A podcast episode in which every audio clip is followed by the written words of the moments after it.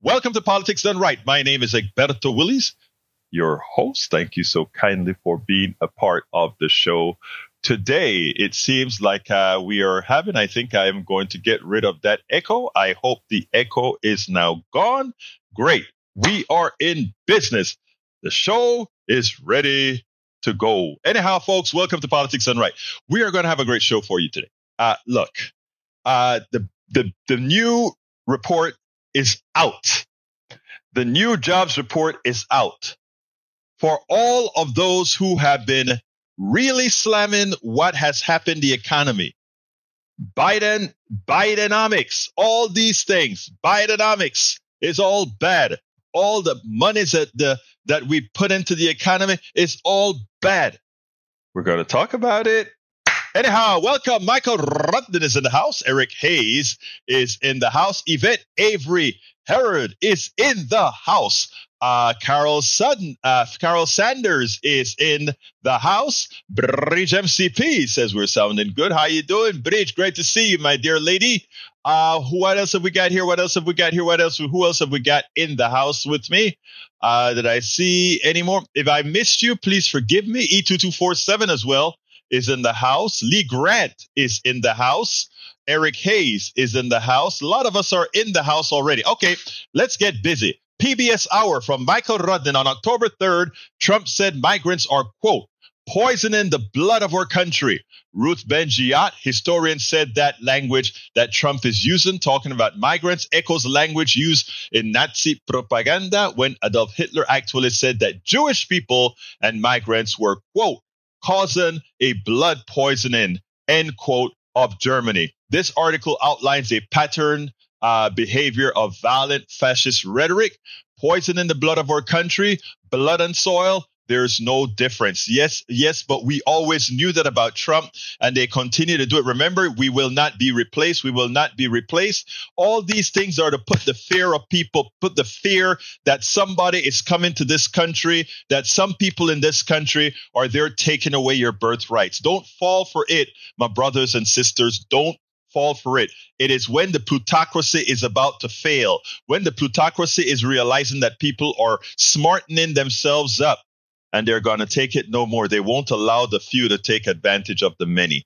Anyway, uh, British MCP says so. Biden is flying Venezuelans directly to their country and adding to border wall. Hmm. Stupid, stupid, stupid, stupid, stupid, stupid. You're right, British. I mean, it makes no sense, right? I mean, uh, the, the, the the thing about it is we don't have a coherent policy. What we need is somebody who is not fearful in in in accepting that the American population is intelligent, if they have intelligent people speaking to them, and if they have enough of it, if enough people saying it. What Republicans have long realized is they don't need to tell the truth. They don't need to be accurate. They don't need to be factual. They just need to be repetitious and give plausibility to the arguments that they are given without any pushback, without any constant pushback.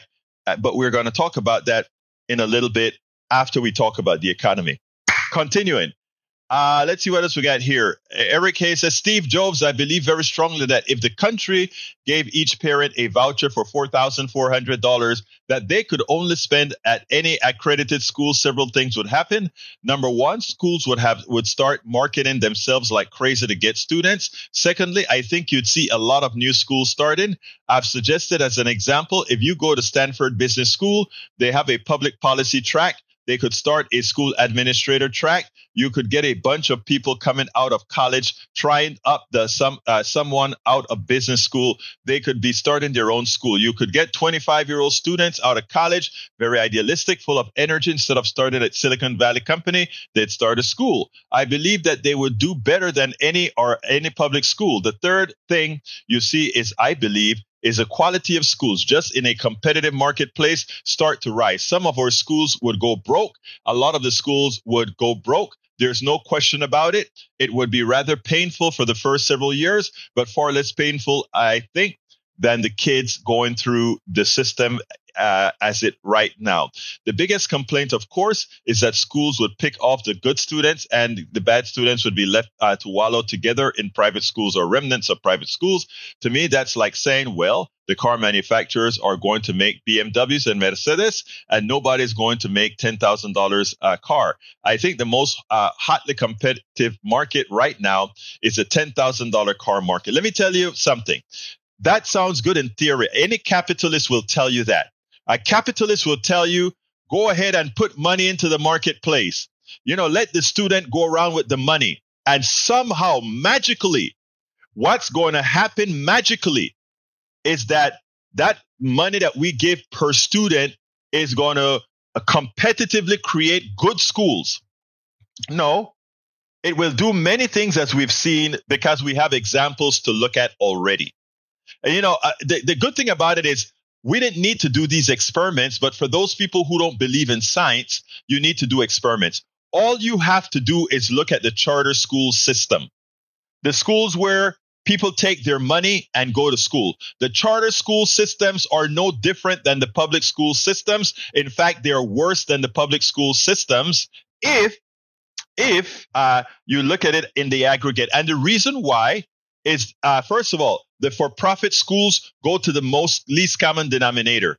Pay your teachers as little as possible. And not only that, and, and, do whatever is necessary to give the impression that your school is good. And since, according to the capitalist mantra, it's an efficient reallocation of resources so that the stockholders and the, the shareholders and the executives can maximize their profits, that will always be done at the expense of the kids. You get you get things to seem like kids are doing fine to maximize the profit of the others. Certain things do not belong in the private sector. Education is one of those. Let me tell you, first of all, since we uh, like I said, Job's experiment has already been done and failed.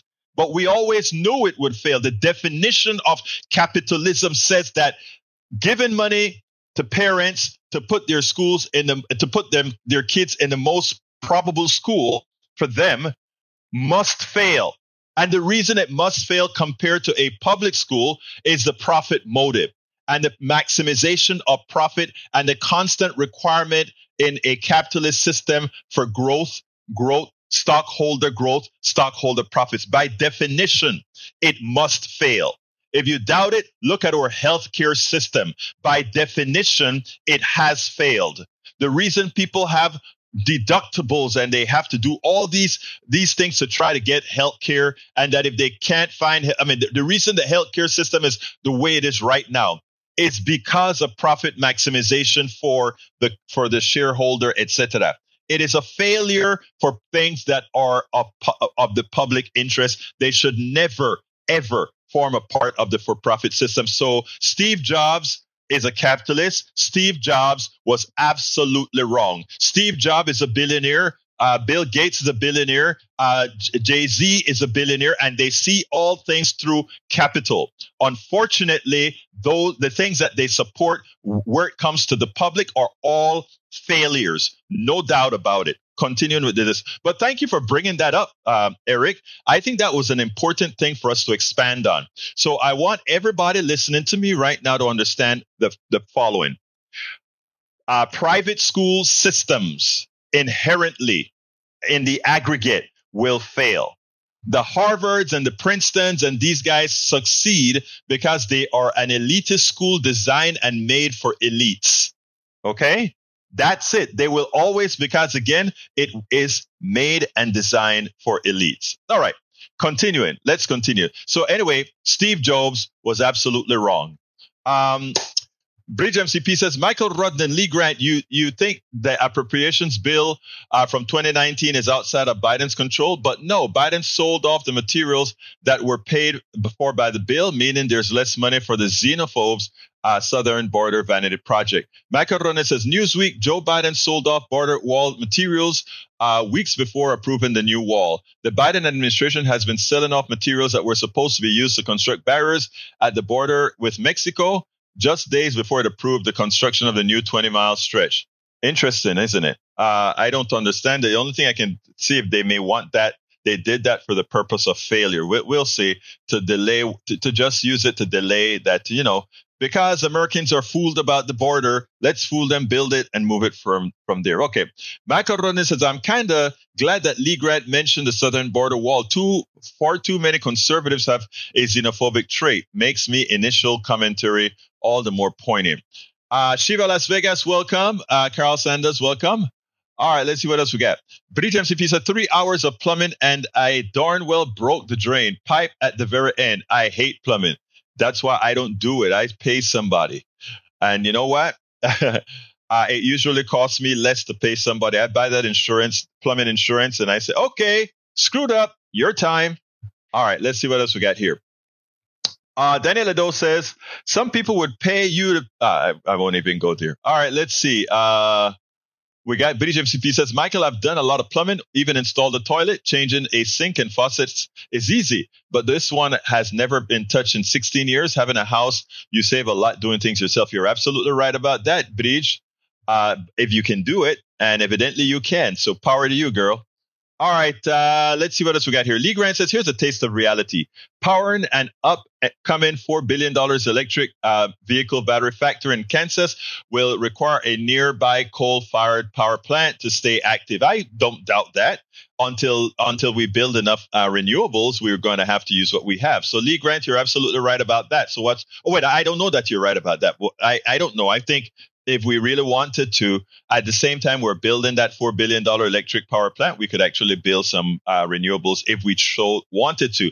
Now, capitalism says the following, right? Uh, we have to be able to amortize the cost of those those cells, et cetera, whatever kind of renewables we have over time. But if we had a government investment into that to save save the economy, the government could build the plant and provide the electricity at an amortized cost. There's a lot of ways to skin a cat, but you know, of course, if the government decide to build a plant, which you know, wouldn't be a deficit spending, would be an investment. Nobody's going to look at it that way. In other words, here's what I'm saying: if the government prints money, if the government prints money, uh, I, I, would look at that one, uh, Michael. Thank you for sending me that. If a, if the government prints money to build a solar plant, was money really uh, was money really printed, or did we go from one form of investment to another? And that's what people need to understand.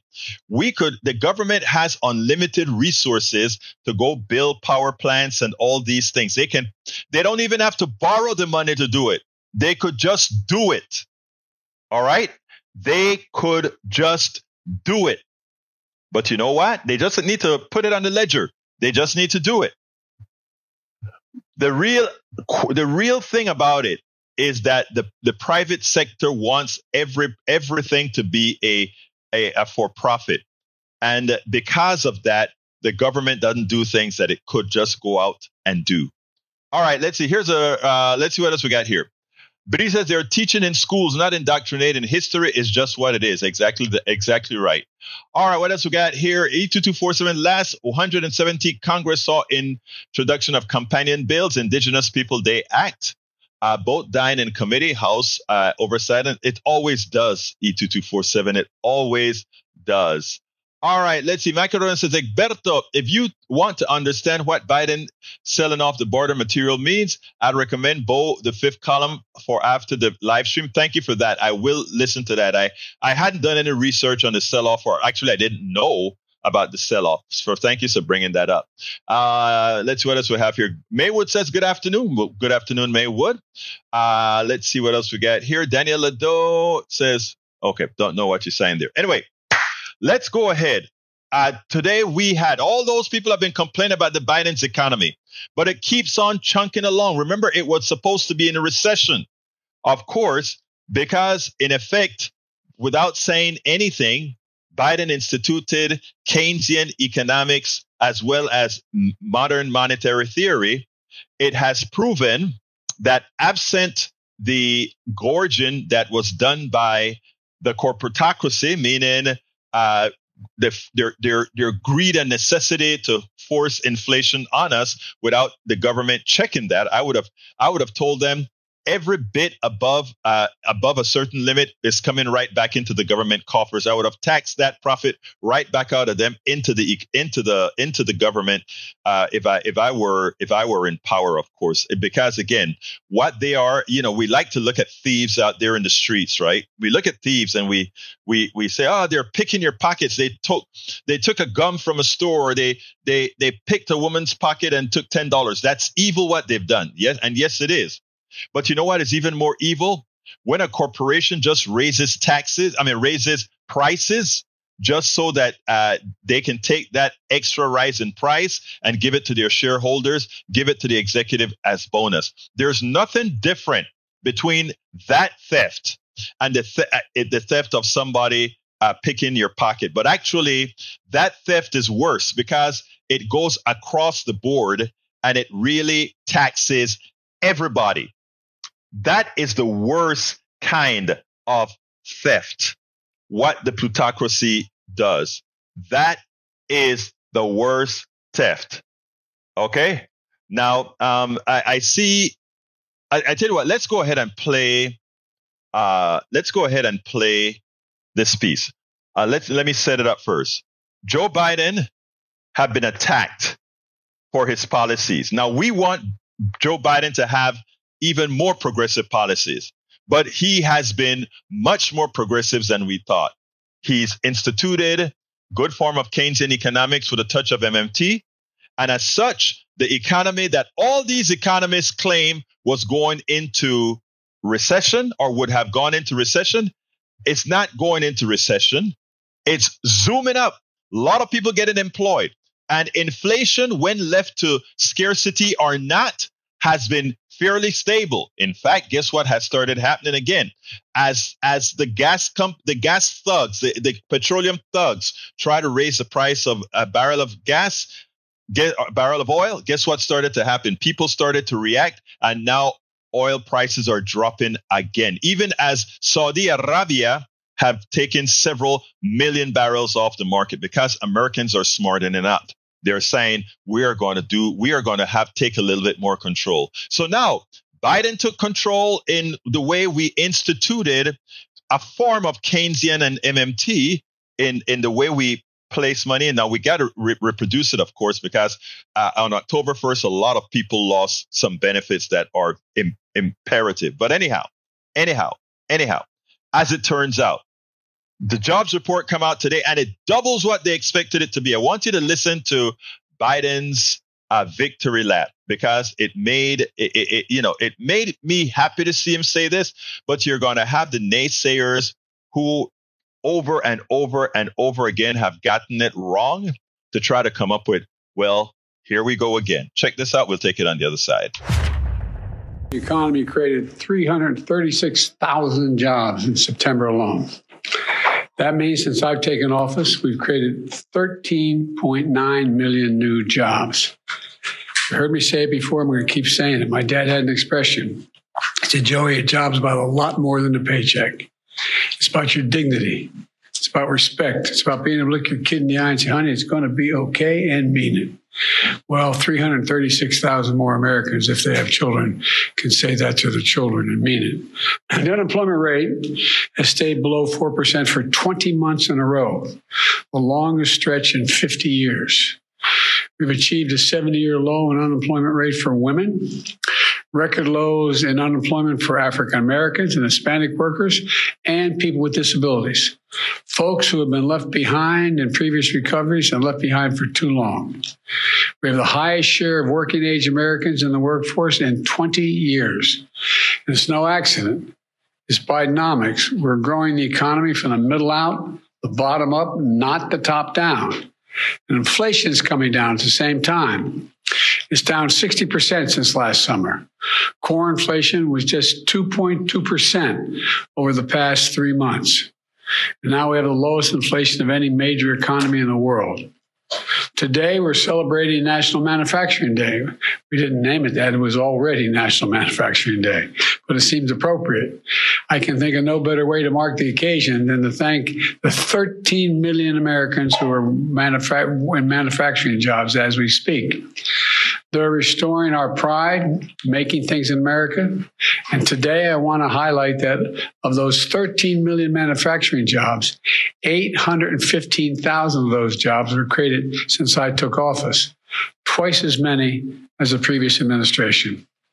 And report what we learned earlier this week that spending on construction for new factories being built to generate more economic growth and jobs hit an all time high last month. Folks, Bidenomics is about investing in America and investing in American workers. And businesses are investing more in manufacturing than ever before. Are bringing the supply chains home. Before the pandemic, supply chains was a phrase most people didn't even associate with, didn't think much about.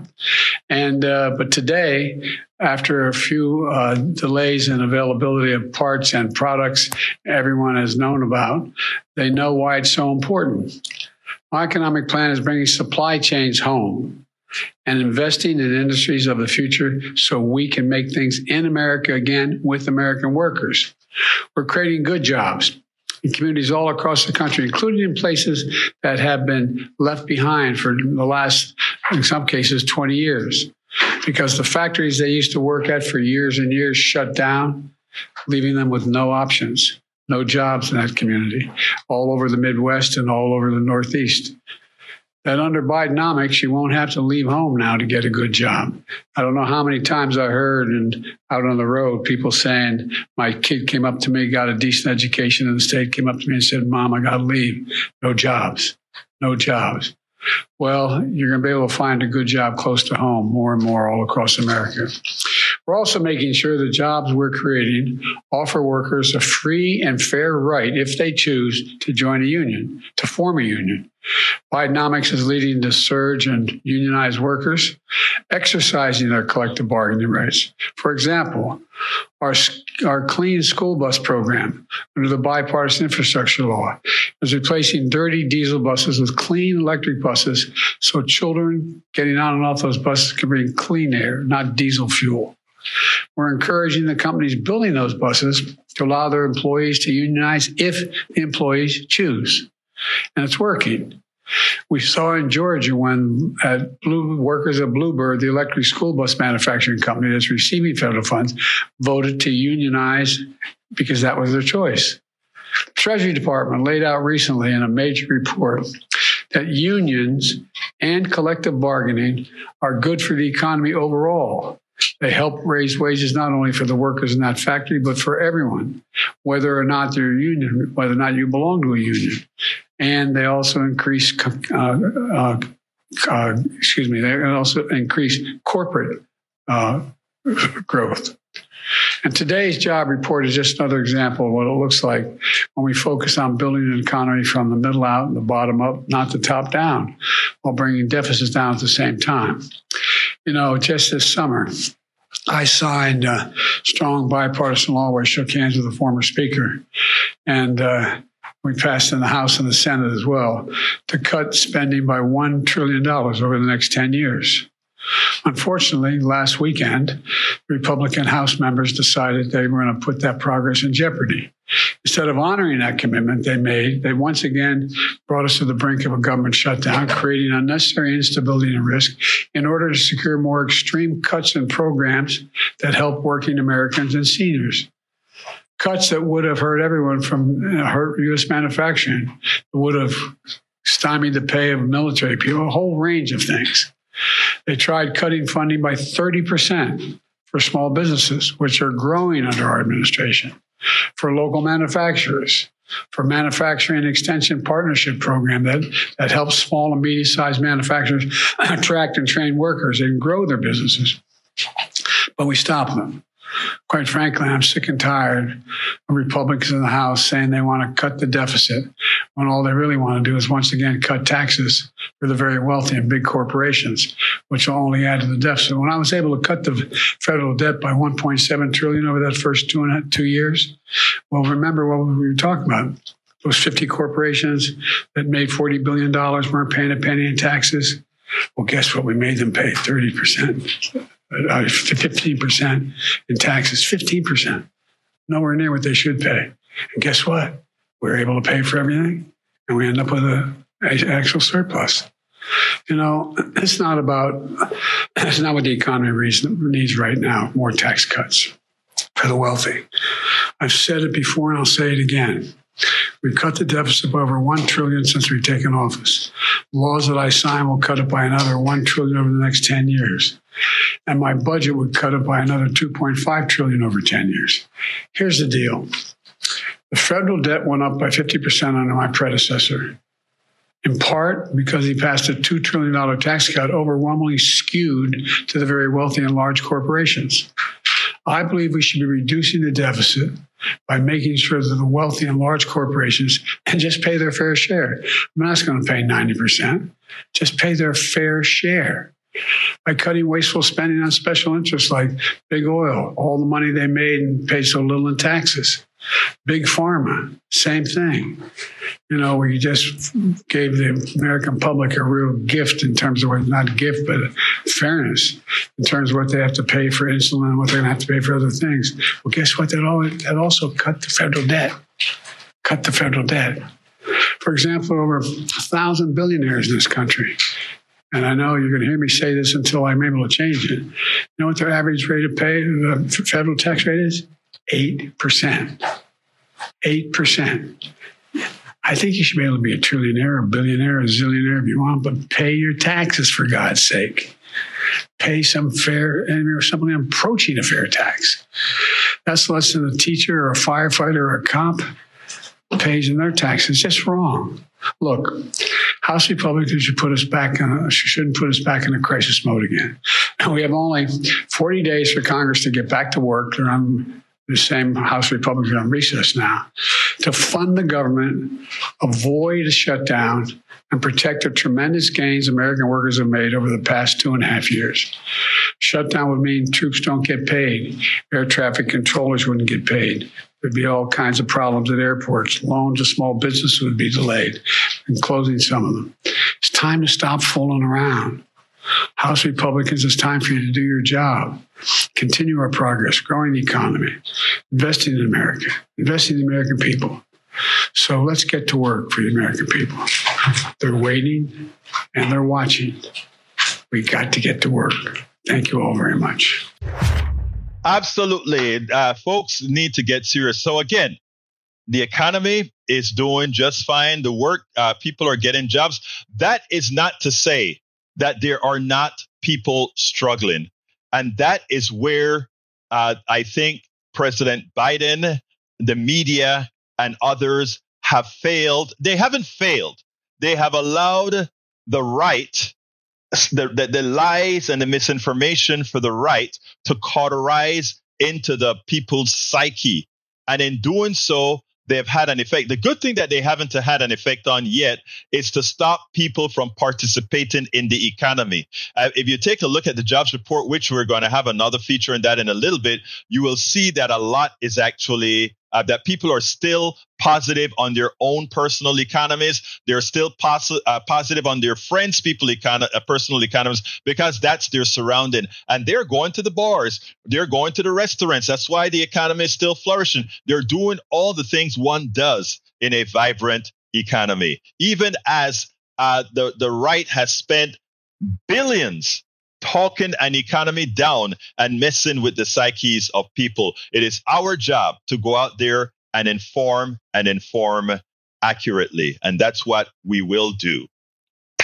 Anyway, before I get any further, I want to bring up what Tom C has to say. But before I get to Tom C, I want to tell you that there will not be a Ask Egberto anything this Saturday. It will be the next Saturday. Why? I have a, a, a, a, Houston Peace and Justice Center activity that I've got to go to again. So we're going to skip it this week and we're going to postpone it by one week. So please, uh, I, I, haven't changed the sign up yet for the date, but I'll modify that date uh, after the show please somebody drop me a line at what as well. Anyhow, Tom says per CNN today, great jobs report is bad news for most Americans due to high interest rates and inflation. In, is this a valid analysis? Your response. Thank you for asking that question, brother Tom C. It's amazing. Uh, anytime, and I've, I've, I've have clips of me saying this on other programs. You know, an economy is a failure. If whenever the middle class and the poor gets a raise, meaning wages go up, whenever the whenever we ha- have more close to full employment, you hear the capitalist class saying that is bad because it means higher inflation. That is bad because it means that the employer is going to be out more wages. I want you to think about the pathology behind that statement. In other words, the, the reverse, or, or rather, the converse, not reverse, but the converse of that is to say a good economy for the capitalist uh, is only good if we have a certain amount of the population in pain, a certain pop, a percentage of the population in abject poverty, and also that we ensure that the masses are just paid a pittance. And how do we know that's true? When the when uh, Biden and started to infuse the economy with cash. So, and how do you infuse the economy with cash? Child care, which means there were more child care businesses coming into fruition. More kids could go to uh, to child care, which means more parents could go to work. What that meant is while wages still went up because you had more you, you had a lot more jobs a lot and people chasing after these jobs uh, but the prices didn't go up ridiculously high. In other words i could sell my services for a bit more but not ridiculously high because of excessive demand. There was no real scarcity. So therefore what happened is a lot more people went into the economy. Efficiency also went up a lot more. So there, everything worked right as we implemented Keynesian economics along with MMT. That's what it is. And I heard what you said, Lee Grant. I know the difference between fiscal policy and monetary policy, and there is a confluence that one has to acknowledge, and that is monetary policy. I mean, um, modern monetary theory. Uh, modern monetary theory exists in that rather fiscal policy actually exists to effect whatever type of monetary policy there is. So I get it perfectly, sir, but that is for another technical term, okay? That's for another technical thing. Anyway, so so let let's let's get this straight. Let's get this very straight. So as it turns out, the the re, we did an experiment under the uh, the pandemic type spending huge spending that we could never have done. Absent a pandemic, we could not have done that kind of spending. But what we proved is one, there is in fact slack in the economy as MMT talks about. If, if you go to uh, uh, what's her name um, Elizabeth not Elizabeth um, I'll remember her name and Live the Economist as she pointed out there is slack in the economy at that time there was about an 800 billion dollar per year slack in the economy. When Biden spent $2 trillion, it wasn't spent in one year. It was spent over several years. Okay. So we had slack. Thank you. Stephanie Kelton is her name. Uh, so we had this slack in the economy. The slack in the economy was there and we've proven that it's that's correct. When inflation went up, it was a choice companies made. They saw that people had more liquid assets in their in their pocket, more money. People had more money. The plutocracy made the concerted effort to say, if I know you have more money, I can raise the prices and you will still buy the product. That is the deficiency of a capitalist structure that says maximize profits for the executive and the shareholders at all costs. They didn't say, wait a minute. Yes, we can raise prices a little bit, right? Because things, you know, whatever the case is. No, what they did is they gouged. And as Katie Porter pointed out, uh, Representative Katie Porter pointed out, half of when we got interest, when we got inflation to 9%, half of that inflation was not because of supply chain issues, was not because of scarcity. It solely was the cause of corporate greed.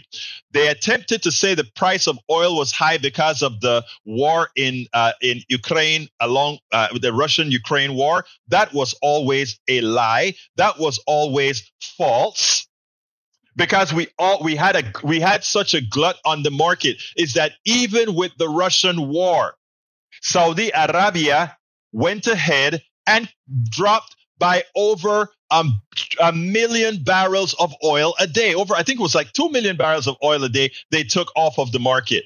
How can you tell me that there was a shortage because of the war in uh, Russia, Ukraine, and at the same time, your your uh, OPEC is taking two million barrels of oil off the market to jack the prices up of which when that jack of that price gets jacked up, West Texas crude goes up as well because it's a global market.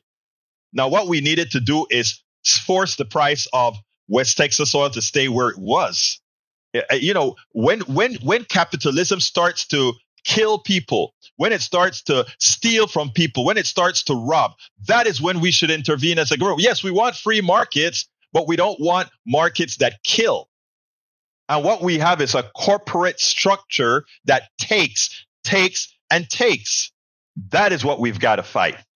So, so again, it works. It works. And, and the economic activity that we're seeing proves that it works. So that's my answer to you, brother um, Tom C. I, if, if I, I hope I was clear enough. If I need to clarify something else, please let me know. Anyway, let's take a look. Let's let's go ahead and dissect exactly what this jobs report, you know, how did this explosion in the job report occurred? The jobs in the job report occurs. And note that even the uh, August jobs report was boosted by another, I think, 40,000 workers or something like that. But I want you to listen to this and then we'll take it on the other side.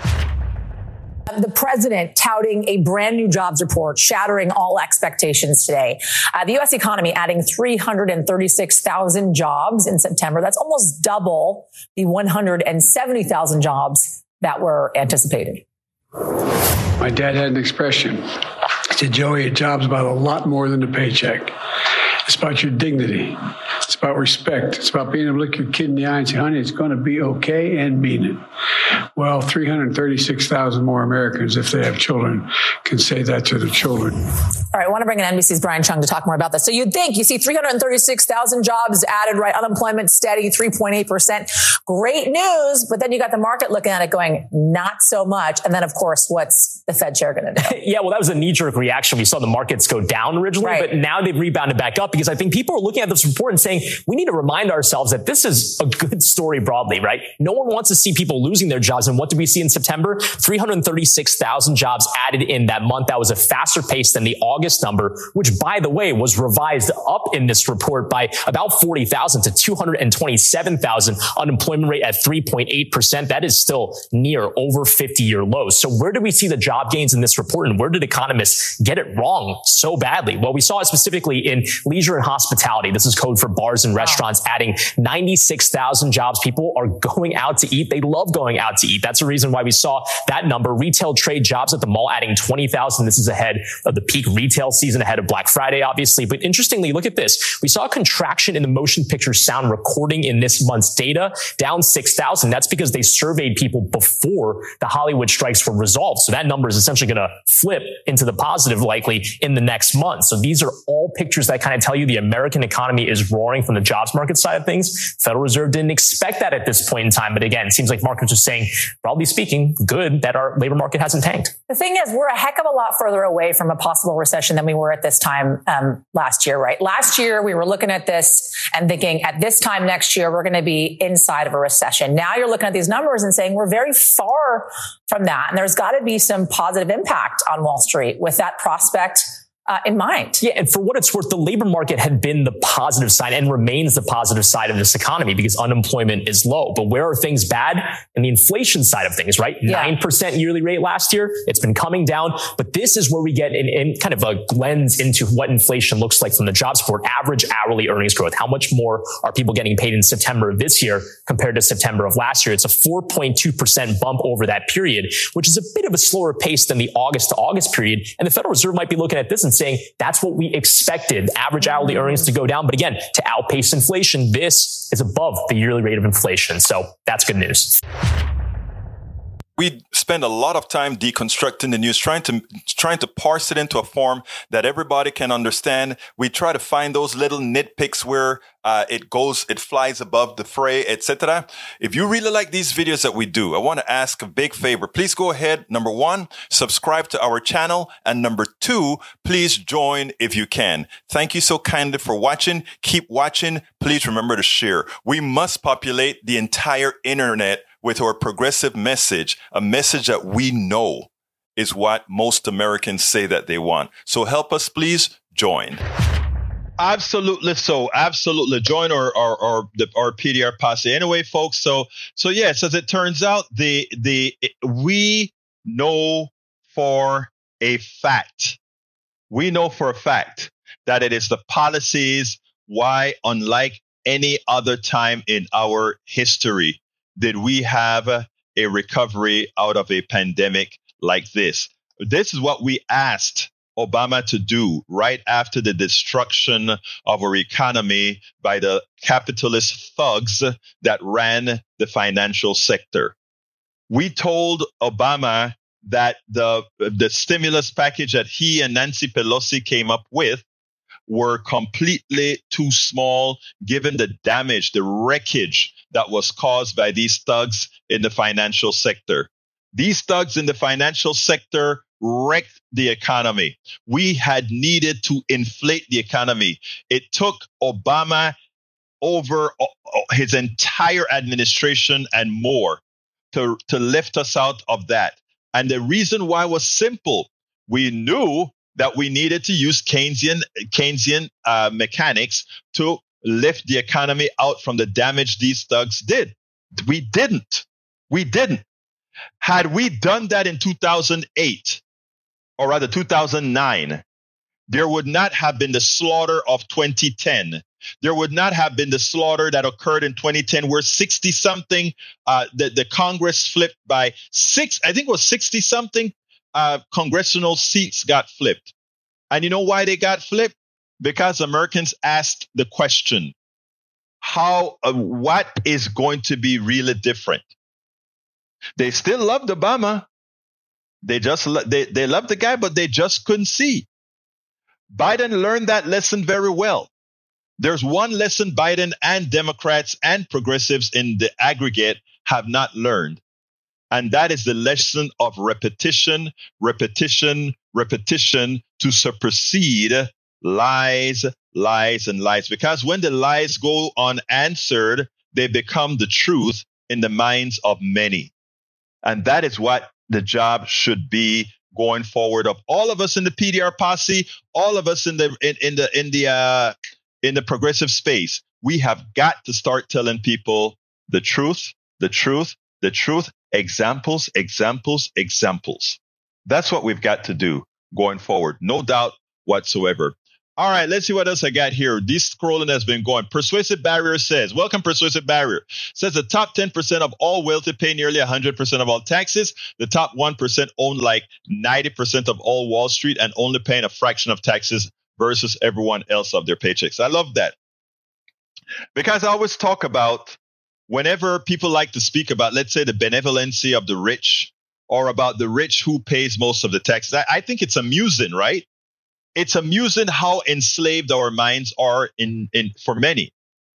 First of all, if if I if I pick your pocket and I took a thousand dollars and I see you going to the to the poorhouse and I see you wanting a, a, buck or two just to get by for that day. After all, somebody ripped off a thousand dollars from you.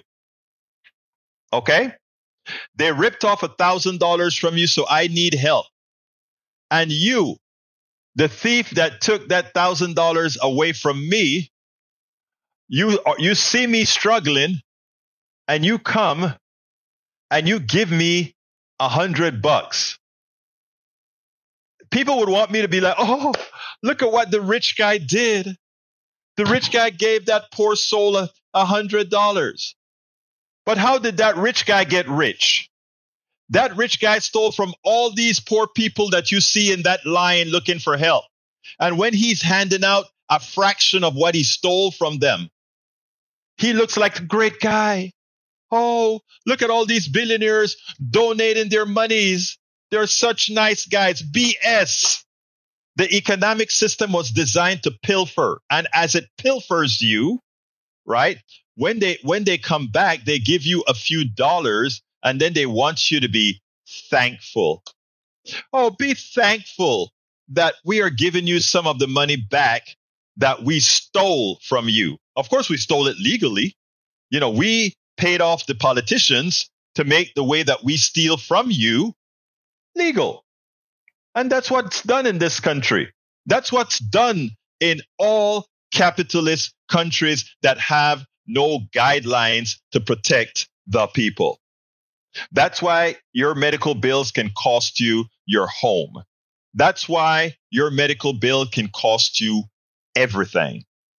That's why, uh, that's why, that's why. Anyhow, uh, as you guys know, uh, the, the, the thug, the former thug in chief, Donald Trump, former thug in chief,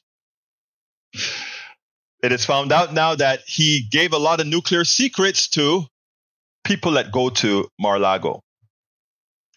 And we still have Republicans who believe in national security supporting the guy. By the way, there is a, a piece from um, Bridge MCP. Thank you, Bridge, for that one. I love that bingo card.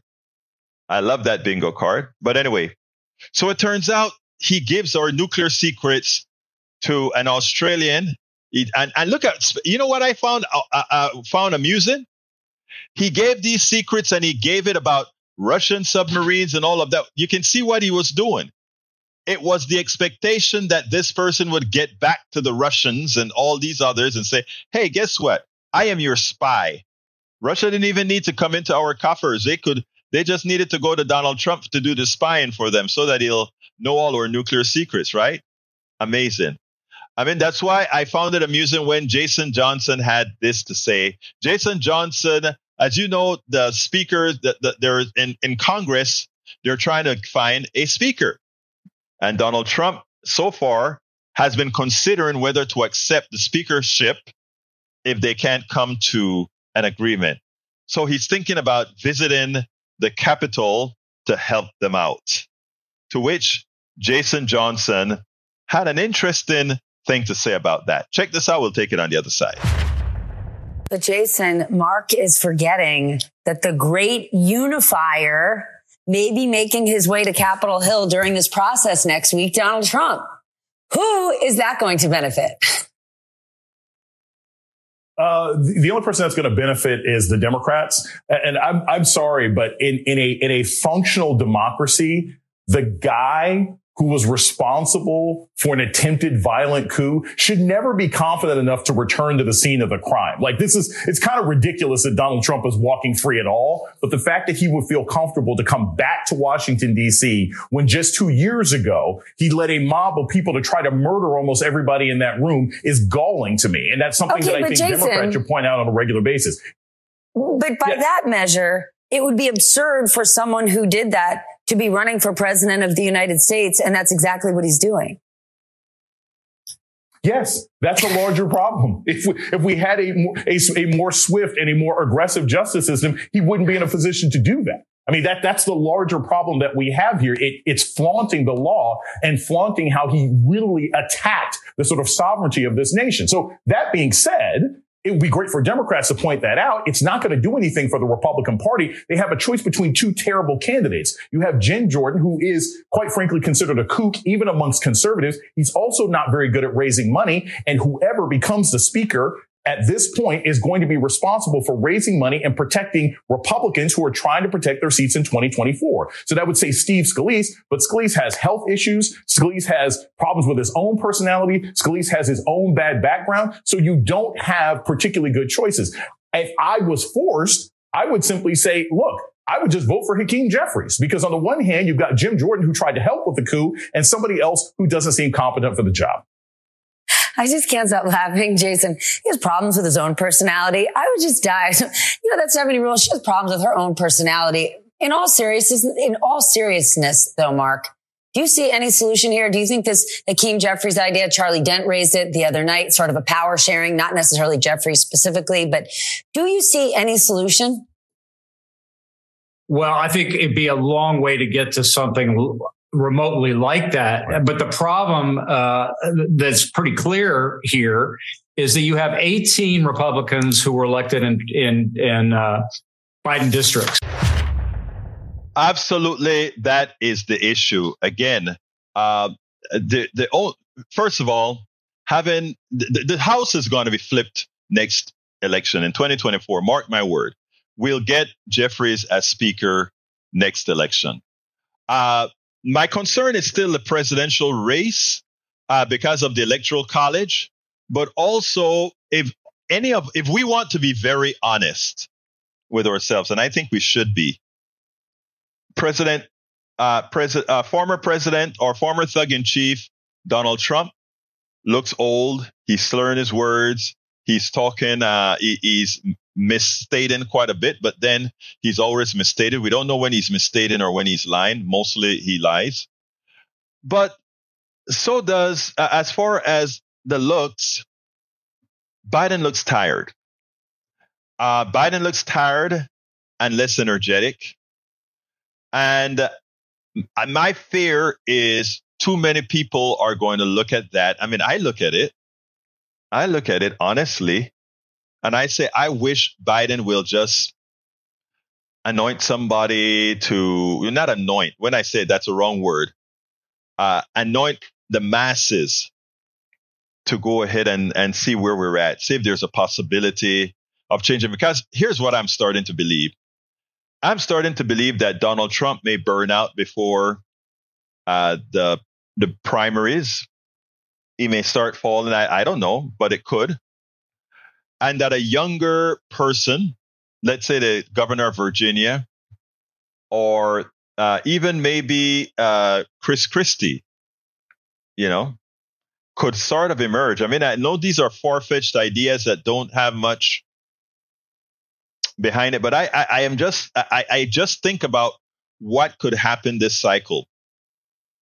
And if that is the case, I'm concerned about that.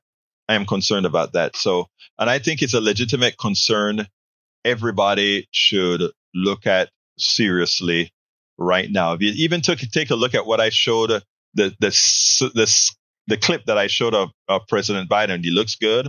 He's collective. He can speak well, but again, he looks tired. He does look tired. But anyhow, uh, we are going to have to end this stuff pretty soon. Uh, let me put Bridget's picture back on the screen with the expectation that she'll be able to see it this time. Bridget, I hope you can see it this time. I had it up before. I don't know why you didn't see it before. But anyhow, um, let's go ahead and say, listen, now that the live stream is coming to an end, Egberto, if you want to understand what Biden is selling off the board, yeah, I, I got it queued up to look at it as soon as I get off the show. Welcome aboard. Valent says, bro, saying Biden is mentally fit is like saying Jeffrey Dahmer was a vegan. Not really. Not really. Um, he's look, the guy is mentally fit. Look at, I mean, I, I don't think the guy has a problem really. I think there's some other issues, but anyway, my phone pillow has more memory than Joe Biden. I hope you feel the same way about Donald Trump, Valentor. I hope you feel that way as well. But anyhow, folks, please support the program. Uh, we won't be having a Ask Egberto anything tomorrow. Uh, but please go to politicsdoneright.com slash ask Egberto. And um, I will have the date and time, the date updated as soon as I get off the program today. Please support the show by going to politicsdoneright.com slash support, politicsdoneright.com slash support. You can also support us by becoming a paid member of our newsletter. And to do that, go to politicsdoneright.com slash newsletter. politicsdoneright.com slash newsletter. We can't continue to do this without your support. Uh, let me just tell you, if you want to see some of the work that we do, I'm going to spend one minute over time just to show you some of the work because you know sometimes folks don't they just come to the to the show and they don't understand completely all the things that we do. So here is apps let me get that right. I i need to put this on the screen on this screen. Bridge i'm going to be getting rid of your thing for a second that is the uh, egbertowillies.com blog where i write stories every day sometimes two three four five stories a day uh, all, all the general news i write uh, I have columnists that come to the pro- program as well, and they contribute to the website. Uh, so this egbertowillies.com is my main blog site that gets distributed all over. There are other people that that that take it on as well. Included in this website are stints that I did at CNN and all of that. So check it out, egbertowillies.com. Check out the entire website.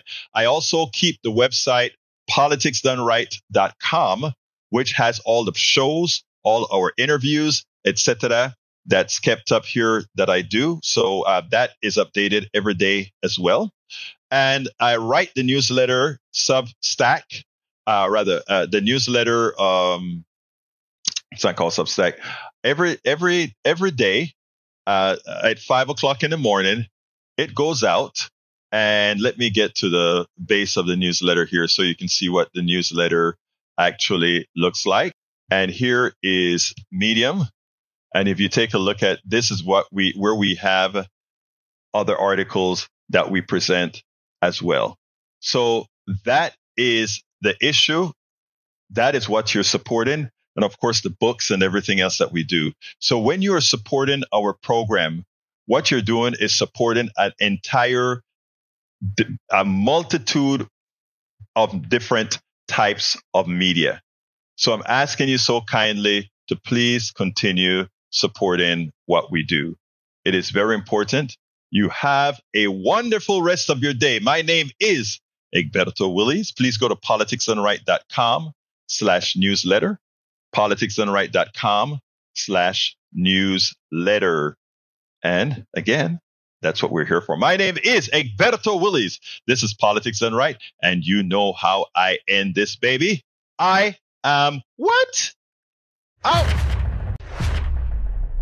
we spend a lot of time deconstructing the news trying to trying to parse it into a form that everybody can understand. We try to find those little nitpicks where uh, it goes it flies above the fray etc if you really like these videos that we do i want to ask a big favor. Please go ahead number one subscribe to our channel and number two please join if you can. Thank you so kindly for watching. Keep watching. Please remember to share. We must populate the entire internet with our progressive message, a message that we know is what most Americans say that they want. So help us, please join.